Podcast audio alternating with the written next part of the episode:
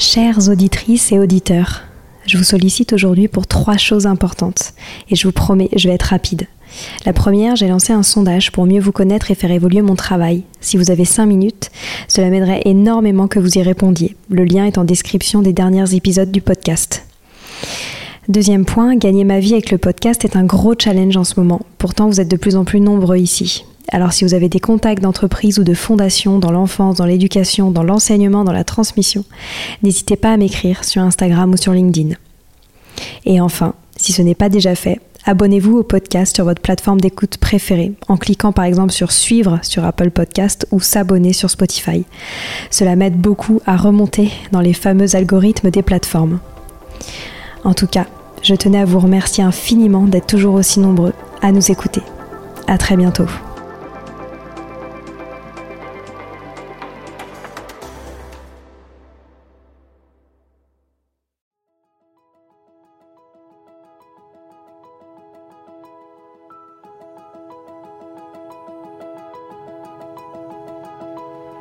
Bonjour à tous, ici Stéphanie et Sylvie Descleb pour un nouvel épisode du podcast Les adultes de demain. Les adultes de demain, c'est une conversation autour de l'éducation et la parentalité. Comme le disait si bien Maria Montessori, l'enfant est l'avenir de l'homme et nous souhaitons ainsi vous donner des pistes de réflexion et de potentielles réponses pour offrir aux enfants le plus bel avenir. Alors si vous avez à cœur d'offrir la meilleure éducation aux enfants, ce podcast est fait pour vous. N'oubliez pas de nous suivre sur notre compte Instagram Les Adultes de Demain ou sur notre blog lesadultesdedemain.com.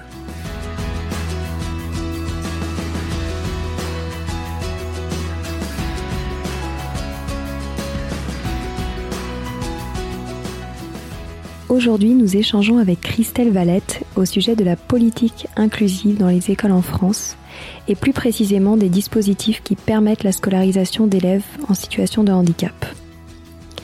Christelle a créé une Ulysse, unité localisée pour l'inclusion scolaire, dans son collège et nous partage avec passion son approche pour s'adapter à chacun de ses élèves en situation de handicap.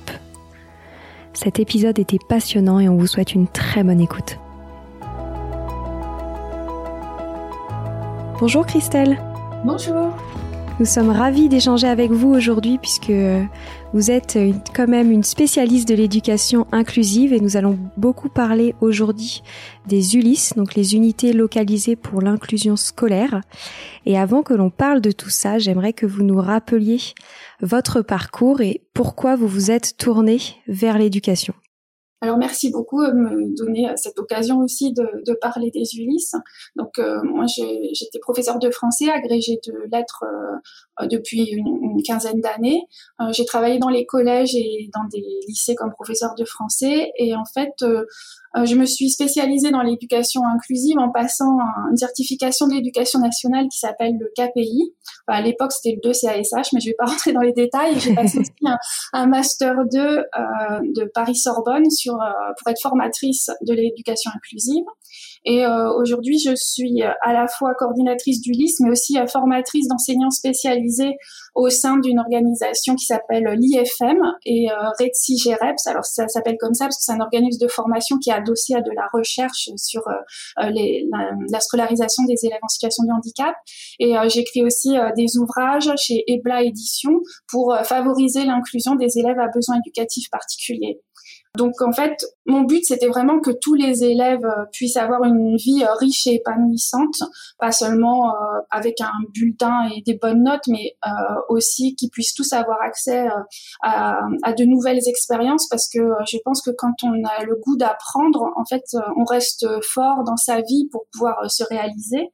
Et euh, bah, ça, c'était vraiment très important, notamment pour les élèves en situation de handicap. Donc, c'est un petit peu pour ça que petit à petit, euh, je me suis de plus en plus intéressée à la difficulté scolaire ça vient un petit peu de, de raisons personnelles puisque euh, moi je viens d'une euh, très grande famille, euh, il y a énormément de monde dans ma famille puisque ma mère c'était la neuvième d'une fratrie de 11. Ah ouais. et mon père, voilà, mon père il est enfant unique mais en même temps il, il est né de deux personnes qui sont devenues veuves pendant la Seconde Guerre mondiale. Ils se sont mariés, ils avaient déjà trois ou quatre enfants ensemble. Donc voilà, dans cette très grande famille j'ai pu rencontrer plein de situations humaines différentes. Et notamment celle de ma tante, donc la jeune sœur de ma mère qui est polyhandicapée. Donc, comme mes grands-parents avaient une famille nombreuse, pas beaucoup de moyens financiers, ma mère elle a dû quitter l'école après le certificat d'études pour s'occuper de sa sœur. Et euh, son, elle est restée en contact avec son instituteur euh, toute sa vie. Et euh, moi, ça m'a énormément marqué. Quand ma tante est morte, j'étais adolescente, mais en fait, c'est comme cette, cette, personne, elle a vraiment rayonné dans la famille, et je crois qu'elle nous a tous donné une certaine sensibilité. Alors parfois, qui se transforme un peu en colère et en hargne à certains moments, mais en tout cas, je crois que même si elle est morte, elle avait 38 ans, mais elle a vraiment marqué notre famille. Et euh, ensuite, j'ai eu la chance, bah, déjà on déménageait très souvent, donc j'ai vu plein de professeurs super et merveilleux pendant ma scolarité, mais comme j'avais euh, de bonnes notes, parce que mes parents m'encourageaient beaucoup, pour eux l'école c'était important, je me suis retrouvée en Hippocagne à Henri IV. Euh, grâce à un programme spécial d'ouverture vers des établissements, je dirais lambda. Hein. Donc moi, c'était un établissement rural dans les Ardennes. C'était la région euh, de ma famille. On était retourné euh, là-bas à ce moment-là. Et là, j'ai eu une chance énorme de rencontrer des professeurs merveilleux, mais ça a été extrêmement difficile à vivre parce que j'avais pas le même vocabulaire que les autres élèves, donc je pouvais déjà pas parler avec mes camarades, mais avec mes professeurs non plus. Donc ça a vraiment, je me suis rendu compte là que l'éducation, c'était pas seulement euh, le fait de travailler qui permettait de réussir, que euh, les professeurs, quand ils parlent dans la classe, ils s'expriment pour euh, plein de milieux sociaux différents. Et ça le secteur rural, le secteur urbain, ça peut être des difficultés liées à, la santé de la personne ou à un handicap. Mais en tout cas, ce qu'il faut, c'est que l'école, elle puisse répondre à chacun selon son mérite en, ayant une certaine justice. Et donc, euh, très tôt, j'ai trouvé qu'il y avait un rôle fondamental à donner à l'environnement. Donc, euh, quand je suis devenue euh, professeure, j'ai essayé d'agir autant que je pouvais sur l'environnement des élèves en connaissant mieux leur famille, ce que me permet mon, métier de, coordinatrice du Hein, encore plus que quand on est professeur, et puis aussi de travailler sur le lien, parce que c'est à travers le relationnel qu'on peut justement avoir accès à un autre vocabulaire, à la compréhension d'autres systèmes que celui duquel on vient, et c'est à travers l'affectif et le relationnel qu'on peut travailler son estime de soi et sa confiance en soi. Donc du coup, c'est pour ça qu'après, euh, euh, j'étais professeur de français ordinaire. J'avais mes 150 élèves par jour avec quatre classes et c'était très difficile de faire de l'individuel. Hein. Et c'est pour ça que j'ai eu envie d'ouvrir euh, une Ulysse dans mon collège. Super. Est-ce que vous pourriez nous expliquer ce qu'est une Ulysse?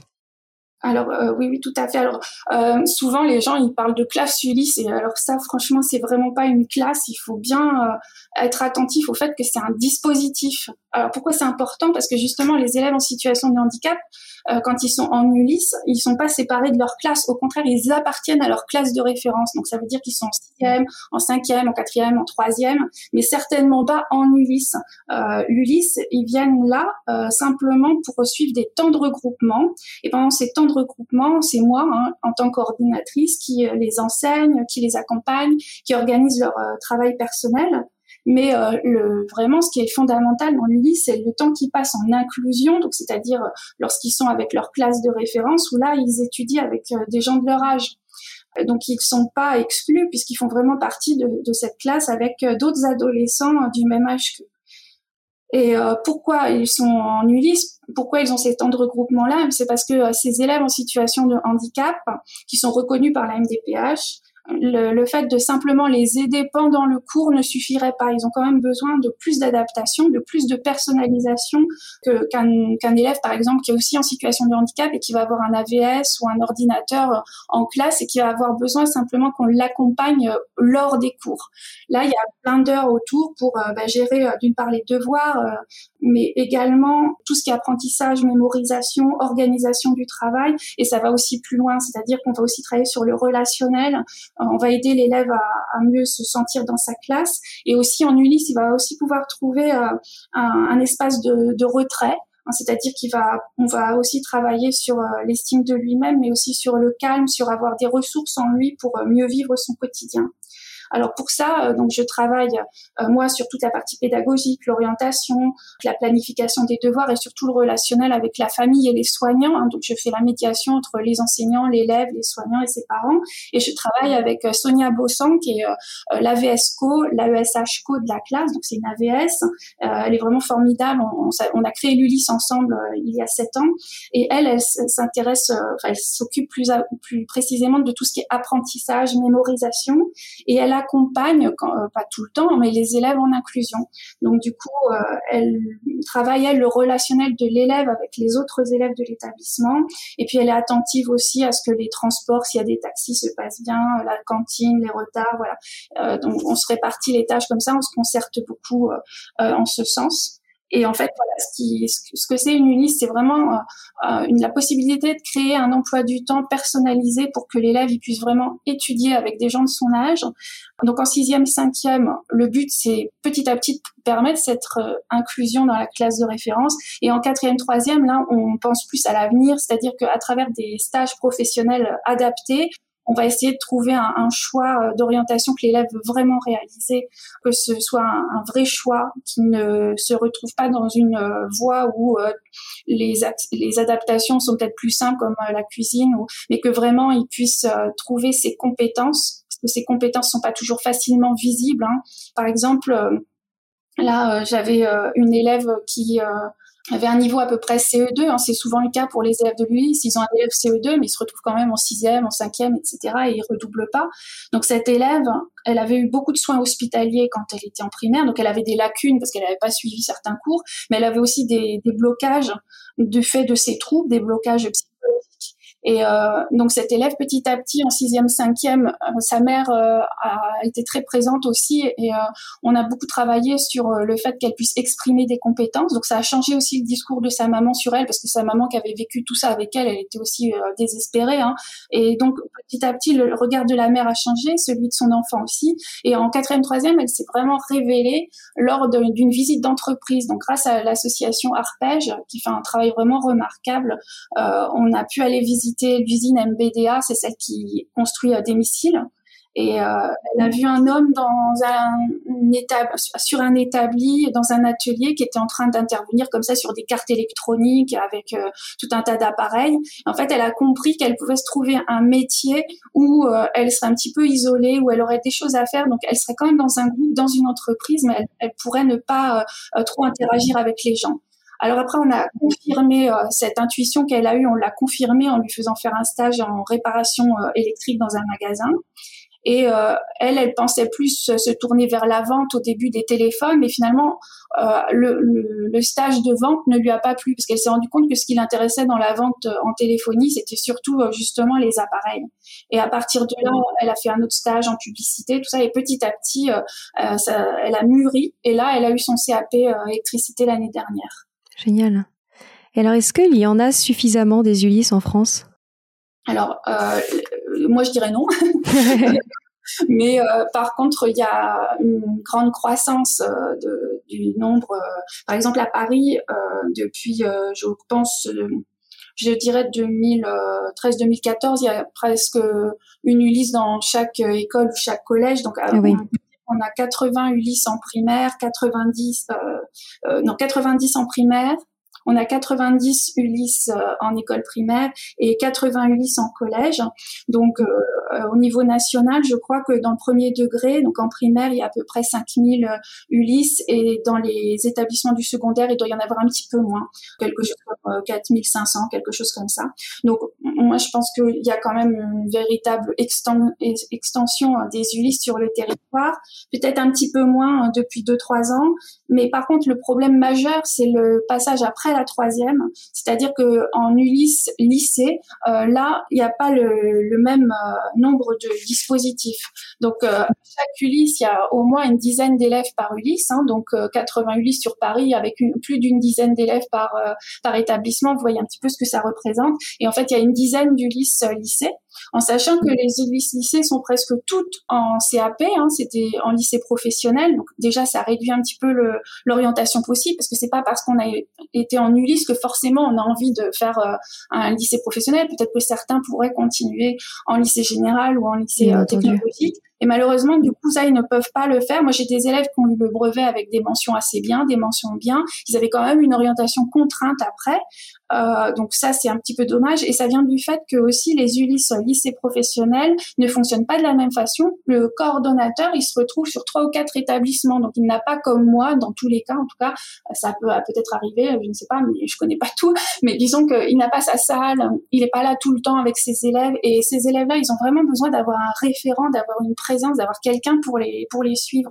Et euh, là, moi, j'ai eu deux expériences qui ont été vraiment très douloureuses. Enfin, pour moi, c'est rien, mais pour les élèves, c'est quand même dramatique puisque j'ai une élève qui adorait la couture, qui avait fait un stage de, de broderie, de maroquinerie. Euh, elle avait aussi euh, fait des chapeaux en feutre. Je sais plus comment s'appelle ce métier. Enfin, elle avait vraiment euh, une dextérité assez exceptionnelle. Mais quand elle est arrivée dans le lycée professionnel de couture, en fait, ils l'ont gardée deux jours et puis après, elle est partie dans un autre dispositif et après, ils l'ont orientée en cuisine. Donc ça, moi, j'ai trouvé que c'était pas pas respectueux du fait qu'elle aurait peut-être eu besoin de plus de temps pour réaliser son rêve. Et puis en plus, elle n'aurait pas forcément pris le travail de quelqu'un d'autre, puisqu'on sait bien qu'il y a des emplois euh, protégés. Donc, euh, et un autre élève aussi qui avait eu euh, mention assez bien au brevet et qui de la même façon est arrivé dans un lycée qui n'était pas du tout inclusif et il s'est senti tellement mal qu'en fait il perdait toutes ses capacités. Donc après on avait beau jeu de dire qu'il savait pas faire puisque effectivement il, il était très mal et qu'il n'arrivait plus du tout à s'exprimer donc ça, c'est des expériences euh, qui sont des exceptions, mais elles existent quand même. Et euh, je pense que voilà, l'Ulysse, c'est vraiment à mon avis le meilleur euh, système qui puisse exister pour vraiment inclure les gens, puisque ça permet de les mettre dans un groupe, puisqu'ils ont une dizaine d'Ulysse dans l'établissement. Donc quand ils vont en inclusion, c'est pas comme le gamin qui est handicapé dans la classe. Ils font partie d'un groupe qui a un autre nom. C'est les Ulysses, ces groupes, ça les rend forts. Mais effectivement, il peut y avoir des limites à l'inclusion. Bien sûr. Et est-ce que vous pourriez nous rappeler les, les handicaps et troubles concernés par les Ulysses alors en France, euh, il y a plusieurs euh, types d'Ulysse. Donc l'éducation nationale utilise une terminologie qui n'est pas euh, la même que celle des médecins. Donc il y a TSLA, c'est pour par exemple ce qu'on appellerait plus couramment les dyslexies. Euh, donc euh, ça veut dire troubles spécifiques du langage et des apprentissages. Moi, mon Ulysse, c'est une Ulysse euh, TFC, donc ça veut dire troubles des fonctions cognitives. Et en fait, les fonctions cognitives, disons que c'est le fonctionnement du cerveau, c'est des, des, problèmes dans l'interprétation des informations.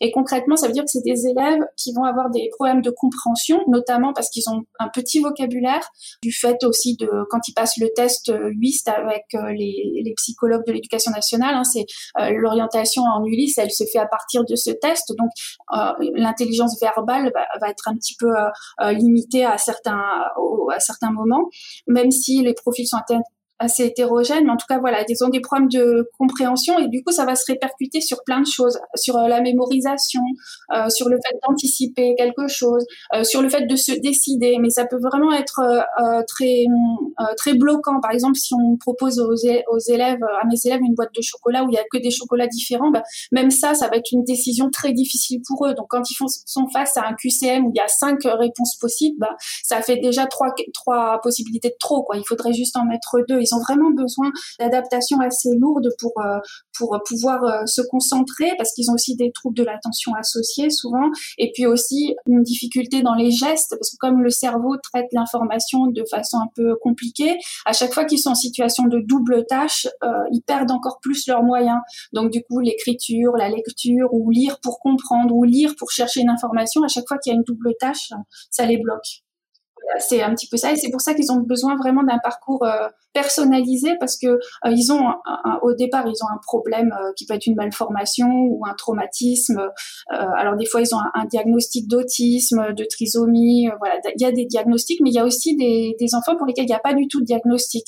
Donc en fait il faut observer leur fonctionnement et surtout en fait ce qui est important en Ulysse c'est de chercher leur efficience de pas essayer de trouver mais quel trouble il a, quelle maladie il a, qu'est-ce qu'il a. En fait, ce qui est surtout important, c'est de voir ce qu'ils savent faire et quelles sont leurs compétences, parce qu'à partir de là, euh, ils ont une efficience infinie, ils sont souvent extrêmement volontaires et ils sont capables du meilleur, en fait. Hmm.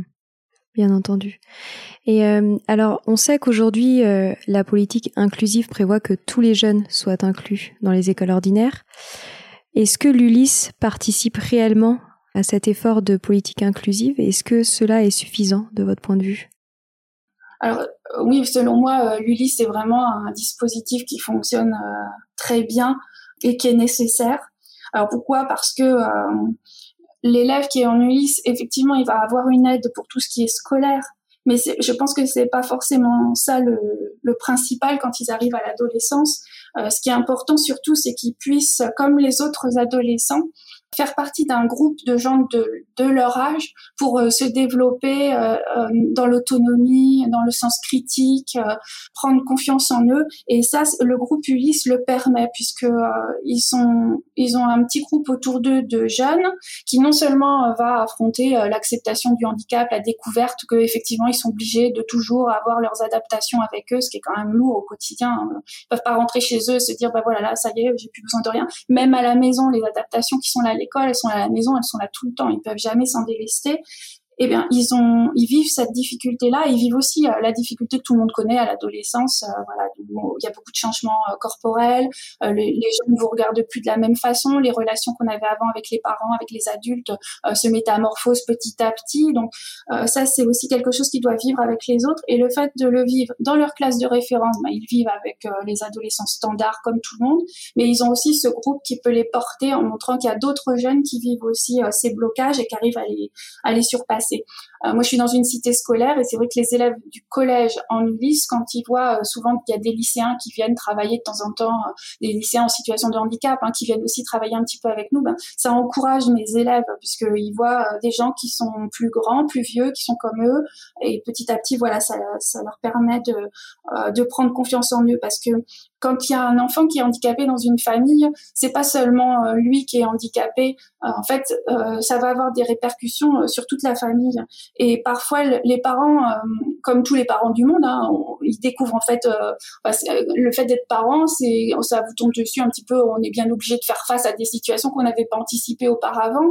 On n'apprend pas avant d'être parent. Et donc, les, parents qui ont vécu aussi le handicap de leur enfant, c'est extrêmement difficile parce que ils n'ont pas souvent entendu discours sur leur enfant et donc ils ont besoin d'être euh, aussi euh, épaulés pour savoir qu'ils prennent les bonnes décisions. Et du coup, parfois, les parents ont tendance à surprotéger euh, l'enfant, à le maintenir un petit peu plus en enfance parce que bah, c'est une façon de, le protéger. Hein. Et puis parfois, c'est le contraire, c'est-à-dire que le fait de voir que leur enfant n'est pas compétent comme les autres, ils ont tendance peut-être à, le délaisser, à le mettre de côté, en pensant peut-être qu'il est trop abîmé. Et euh, voilà, l'Ulysse, elle permet à l'enfant d'être dans un groupe qui va porter un regard sur lui euh, et qui où il va aussi avoir des discours d'autres adultes sur lui et parfois euh, ça remotive aussi les parents lorsqu'ils ont une phase où ils sont un petit peu euh, euh, en souffrance. on sait qu'il y a beaucoup de divorces aussi dans les familles où il y a des enfants en situation de handicap et puis ça va aussi permettre à des parents qui surprotègent leur enfant bah, de respirer un petit peu parce que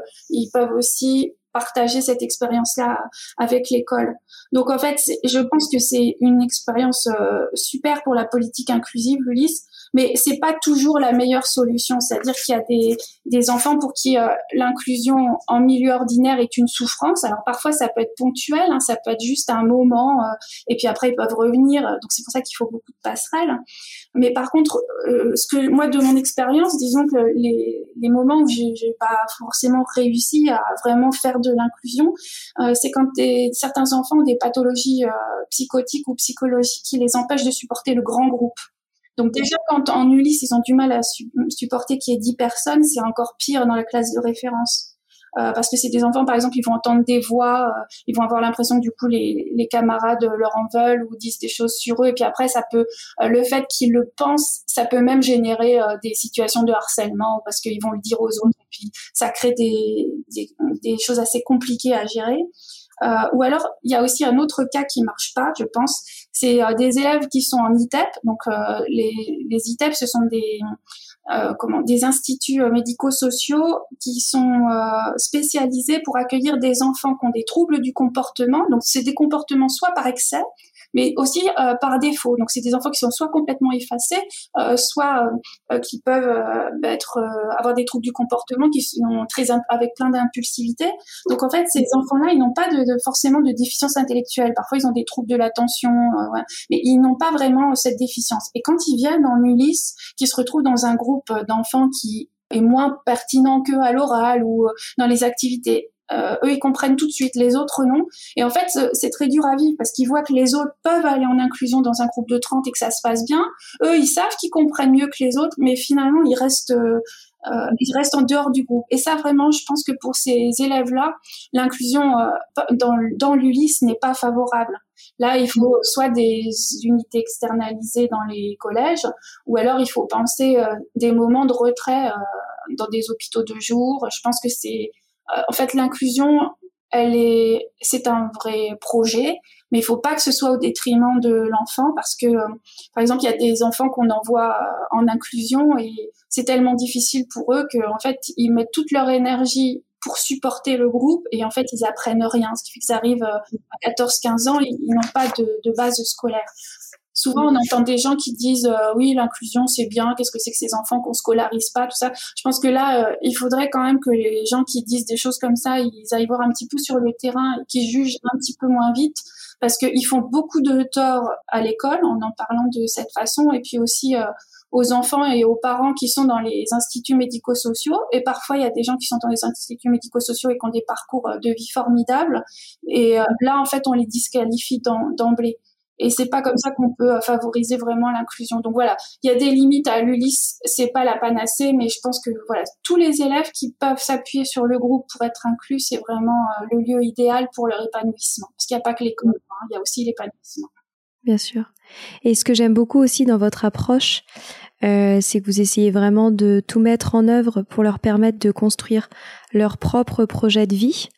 Est-ce que vous pourriez nous en dire un petit peu plus là-dessus? Mhm. En fait, euh, le, projet de vie, euh, il est construit euh, à l'école sur la partie orientation scolarité et, c'est aussi un volet qui est travaillé à la MDPH et avec les soignants. Donc c'est un travail qui est fait en partenariat avec la famille, les soignants, la MDPH, l'école, les professeurs et bien sûr l'élève parce que c'est quand même de sa vie dont il s'agit. Et ce qui est vraiment important, c'est que ces élèves puissent vraiment s'autodéterminer, avoir l'autonomie qu'il faut pour pour se réaliser. Alors, à l'intérieur euh, de l'ULIS, on a les élèves qui arrivent euh, en sixième, donc ils ont 11 ans. Hein, et euh, l'idée, c'est de leur faire travailler sur des projets, par exemple des projets artistiques, où ils vont parler de l'inclusion de façon détournée, donc à travers euh, des ateliers d'écriture, à travers des projets artistiques, des films. Et du coup, les élèves qui n'ont pas forcément beaucoup de vocabulaire au début ou qui sont un petit peu, c'est des élèves aussi, ils ont été beaucoup manipulés au niveau physique dans les hôpitaux, tout ça. Donc des fois, ils, restent un peu en retrait de leur vie parce qu'ils ont eu tellement l'habitude qu'on les attrape, qu'on leur fasse des, tests, euh, des, des manipulations, que ils ont aussi, euh, il leur faut un certain temps pour se réapproprier leur vie. Et du coup, à travers tous ces projets, ils parlent d'eux. Donc, par exemple, il y avait un élève qui s'était euh, comparé à Thésée, euh, qui va tuer le Minotaure et qui disait, voilà, moi, je suis comme Thésée. Quand je vais en inclusion tous les jours, je sais que il faut pas faire comme les mauvais élèves. Euh, et donc, il racontait ce combat. je trouvais que c'était très joli. et puis, ça prouve qu'il avait vraiment acquis une grande culture, finalement. il y avait un élève aussi qui avait des troubles du comportement, un TDAH, hein, donc, qui avait sur les métaphores écrit, je tombe de haut, je tombe des nues, je tombe comme un cheveu sur la soupe. Donc c'est toutes ces métaphores, euh, ça montrait bien son ressenti ou euh, par ses pertes d'attention, il avait toujours l'impression d'arriver euh, dans un cours ou de suivre le cours par intermittence. Et j'avais trouvé, voilà, il prenait conscience de son handicap et de façon positive, puisqu'il arrivait à en faire un poème et puis autre chose après, parce que lui maintenant, il fait la cuisine dans un centre, donc il a, il a bien évolué. Euh, il y avait aussi un, autre élève avec un profil plutôt euh, autistique euh, qui avait écrit pas d'AVS, pas de professeur, pas de panneau, pas de panique j'entends une voix, c'est le mur qui murmure. Donc voilà, c'est euh, finalement, euh, s'il n'avait pas d'humain pour l'aider, euh, il pouvait aussi trouver des murs, des informations, des pictogrammes. Donc je trouve qu'il avait, là, il, commençait à exprimer comment il allait se servir de toutes les adaptations qu'on mettait en place. Donc ça, c'est en sixième, cinquième, on fait beaucoup de projets comme ça. Et puis en quatrième, troisième, on va plus travailler sur l'orientation avec des stages, même si là, avec le Covid, c'est un petit peu particulier.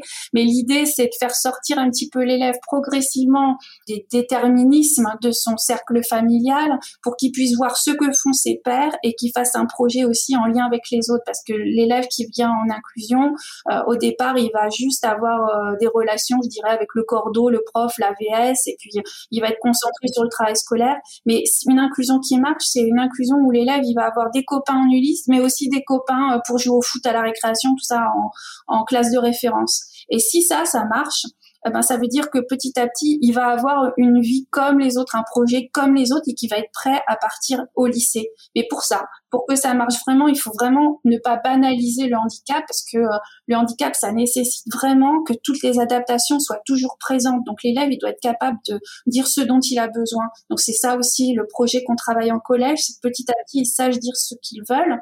Et alors quand ça se passe très bien, eh bien à la fin, ils ont le CFG ou le brevet. Donc moi, j'ai tous mes élèves qui ont eu le CFG hein, depuis 2014. Euh, euh, à chaque fois que je présente des élèves, il y a que, je, pense, j'ai trois ou quatre élèves qui n'ont pas pu aller jusqu'au bout de, enfin, de la troisième, donc ils sont partis avant, ceux-là n'ont pas passé l'examen. Hein, donc c'est des élèves qui partent en IME, IM Pro ou en hôpital de jour pour des raisons que j'ai évoquées tout à l'heure. Et sinon les autres, ils ont tous le CFG, c'est-à-dire que c'est un examen qui se passe à l'oral et qui valide un niveau sixième quand on est en troisième. Et puis alors après, ben, il y a le brevet, hein, là c'est un niveau euh, cycle 4. Et là, il y a des aménagements. Par exemple, ça va assez loin dans les aménagements. Un élève, il peut demander même une dispense sur les sciences. Parce que par exemple, il y a beaucoup d'élèves, les tableaux à double entrée, les schémas, ça c'est des formes de lecture qu'ils peuvent pas euh, euh, maîtriser hein, du fait de leurs troubles, mais ça les empêche pas d'avoir un brevet. Et comme je dis toujours, quoi, après c'est quand même des élèves quand ils vont aller travailler, euh, ils vont aller travailler avec leurs difficultés aussi, donc ils vont pas prendre le poste de quelqu'un d'autre, donc euh, c'est pas la peine de les bloquer si tôt, quoi, dès 15 ans, les empêcher d'accéder aux examens. Parce qu'en fait, un projet de vie sans examen, c'est déjà quelque chose qui est pas normal.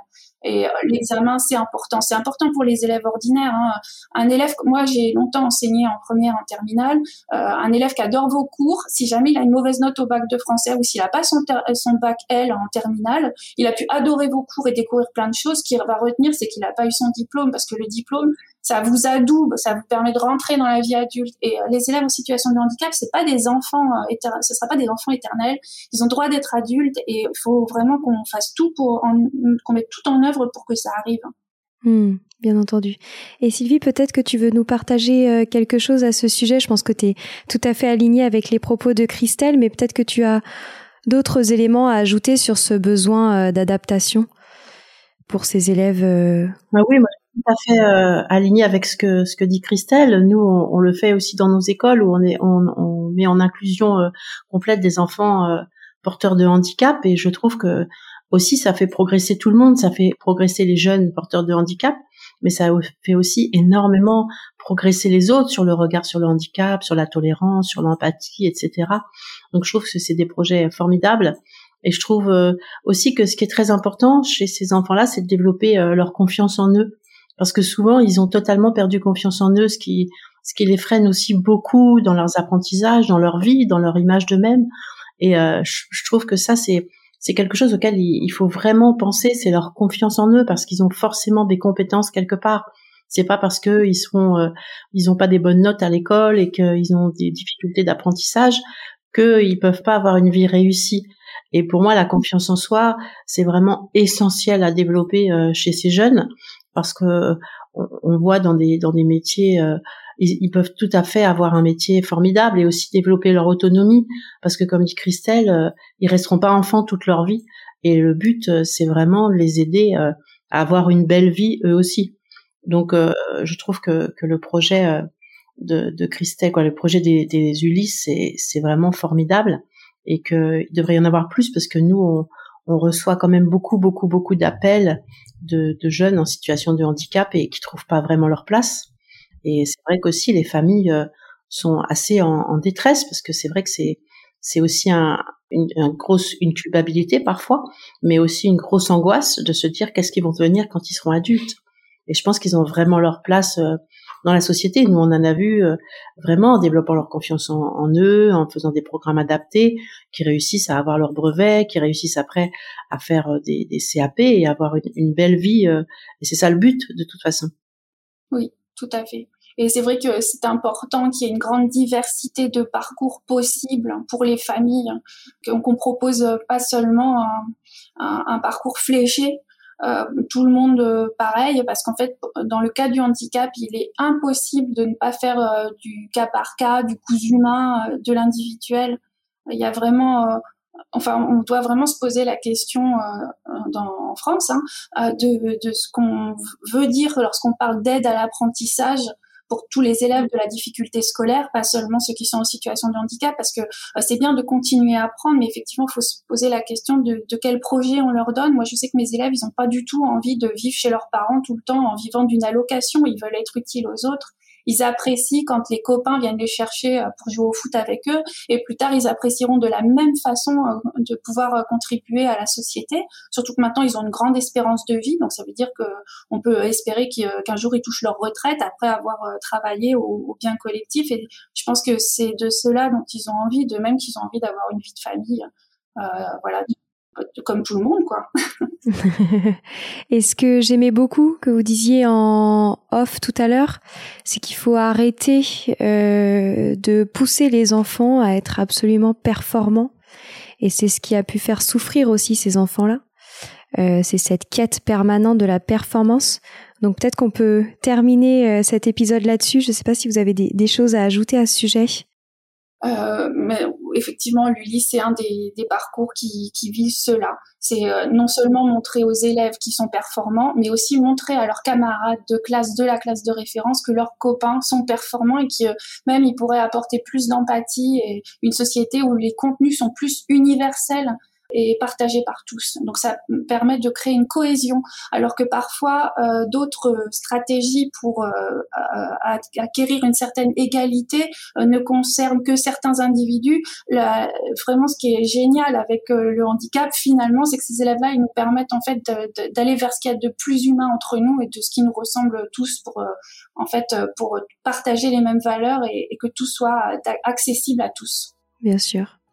Ben merci beaucoup Christelle pour ces propos passionnants et pour euh, ce projet magnifique que vous portez. On était ravis de le partager à, à tous nos auditeurs. J'étais ravie également. Merci beaucoup. Voilà, c'est fini pour aujourd'hui. On espère que cet épisode vous a plu. Avant de se quitter, on a quand même besoin de vous. Si après avoir écouté cet exposé, vous ressortez avec plein d'idées pour apporter le meilleur aux enfants, n'oubliez pas de nous laisser 5 étoiles et un petit commentaire sur Apple Podcast, sur iTunes ou toute autre plateforme d'écoute de podcast. Cela nous aidera à mieux ressortir et surtout à nous motiver pour continuer cette aventure ensemble. Si vous avez des suggestions, des idées de thèmes, des questions à poser, n'hésitez pas à nous contacter sur les réseaux sociaux, Instagram ou LinkedIn, en tapant les adultes de demain. Nous serions ravis d'échanger avec vous. Si vous souhaitez en savoir davantage sur Sylvie, je vous invite vraiment à aller voir son blog sylvidesclep.com ou à la suivre sur Instagram en allant sur son profil sylvidesc, D-E-S-C, Montessori. Enfin, si vous souhaitez en savoir plus sur le calendrier des prochaines formations Montessori, rendez-vous sur www.apprendre-montessori.fr. On a hâte de vous retrouver vite et à très bientôt sur les adultes de demain.